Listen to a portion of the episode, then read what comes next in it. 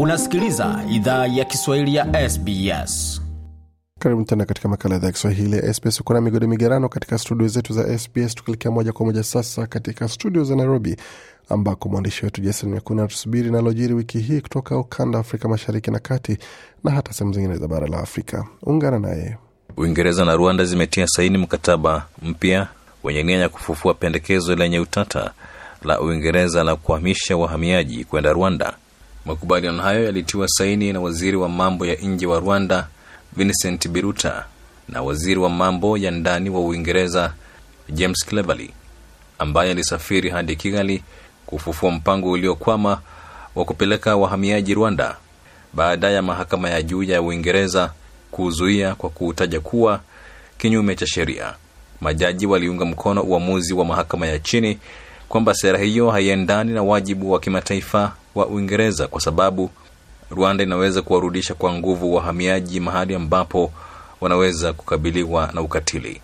Profesa chacha nyaigoti chacha ni mtaalam wa mambo ya diplomasia. Aha, kwa upande mmoja ni njia mojawapo ya kufanya usaidizi wa watu ambao wamepata mahangaiko mengi kujaribu kuishi Uingereza na wengine hata kuabiri vyombo vya kihatari wakivuka bahari na ziwa lile, lile kuu la Mediterranean. Hiyo ni moja kwamba kama binadamu nchi zinahitajika kusaidia au kufanya mikakati ya kusaidia watu ambao wana matatizo ya namna ya kuishi na wapi waishi, lakini kwa njia nyingine pia inaweza kuwa ni hatari kwamba raia wengi watakaoingia Rwanda sasa walikuwa wanawania kwenda Uingereza, sasa wanarudishwa kuja kuishi katika nchi ya Afrika ambayo ni nchi inayoendelea, sio nchi iliyoendelea. Watu wengi wanawania kwenda Ulaya, Uingereza ikiwemo, kwa sababu wanajua kwamba wanaenda katika mataifa ambayo yamepiga hatua za maendeleo makubwa. Wasiwasi ni kwamba wakishafika Rwanda, yale matazamio na matarajio yao yatakuwa yametimizika kweli, kwa sababu watapata shida za kutafuta ajira na labda kukubalika katika vijiji vya wenyeji itakuwa kazi. Kwa hivyo kutahitajika mikakati mingi sana iwepo ya kuwasaidia kuishi Rwanda. kenya inawapeleka wafanyakazi elfu moja mia tano wa mashambani nchini israeli kwa mujibu wa wizara ya kazi. Tangazo hilo linakuja takriban wiki mbili baada ya malawi kuwapeleka vijana mia mbili na ishirini kufanya kazi katika mashamba ya israeli na kusababisha lawama dhidi ya serikali. Wizara ilisema wafanyakazi zao wa kawaida watatumwa kwa kandarasi za miaka mitatu inayoweza kuongezwa na mapato ya uhakika ya dola za kimarekani 1500 israel imegeukia afrika ili kuziba pengo kubwa la wafanyakazi kwenye mashamba yake baada ya kuondoka kwa wingi kwa wafanyakazi wa kigeni. Zaidi ya wafanyakazi elfu kumi wa mashambani wahamiaji wengi wao wakiwa raia wa thailand wameondoka israel tangu kuanza kwa vita na hamas mapema mwezi oktoba. Israel pia imewazuia kufanya kazi wafanyakazi wa kipalestina ambao walikuwa karibu asilimia ishirini ya nguvu kazi ya kilimo kabla ya vita wizara ya kilimo ya israel iliambia cnn wiki iliyopita kwamba inahitaji wafanyakazi wa mashambani kati ya elfu thelathini hadi elfu arobaini. Tangazo hilo limezua hisia tofauti nchini kenya huku baadhi wakihofia usalama wa wafanyakazi hao. Takriban wafanyakazi thelathini na wawili wa mashamba kutoka thailand waliwawa na wengine kadhaa kuchukuliwa mateka wakati hamas iliposhambulia israel mnamo tarehe 7 oktoba wakosoaji pia wametilia shaka hali ambazo wafanyakazi watakabiliana nazo nchini israel. Makundi ya kutetea haki za binadamu kama human rights watch awali alielezea wasiwasi kuhusu jinsi israeli inavyowatendea wafanyakazi wa kigeni wa mashambani. Israel ilikanusha ikisema kwamba wafanyakazi wa kigeni wana haki za ajira sawa na raia wa israel.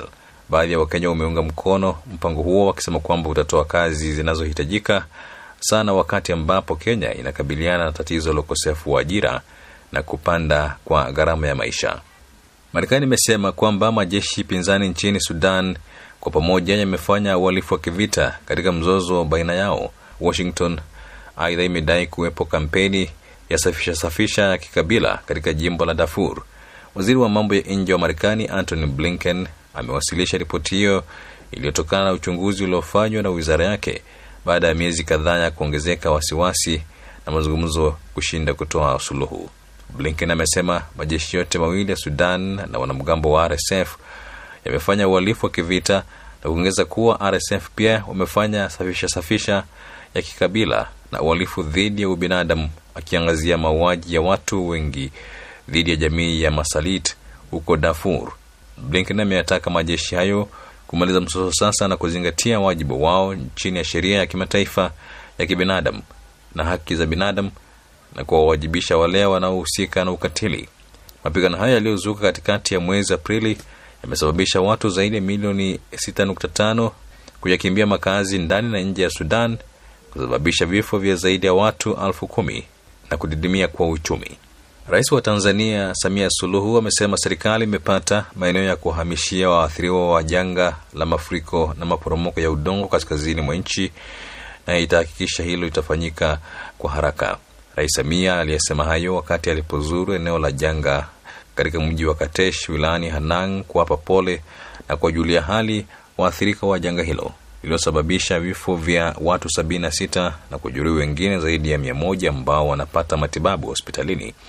Amekiri kuwa kulikuwa na kuchelewa katika kubaini na kushughulikia haraka athari za maafa hayo.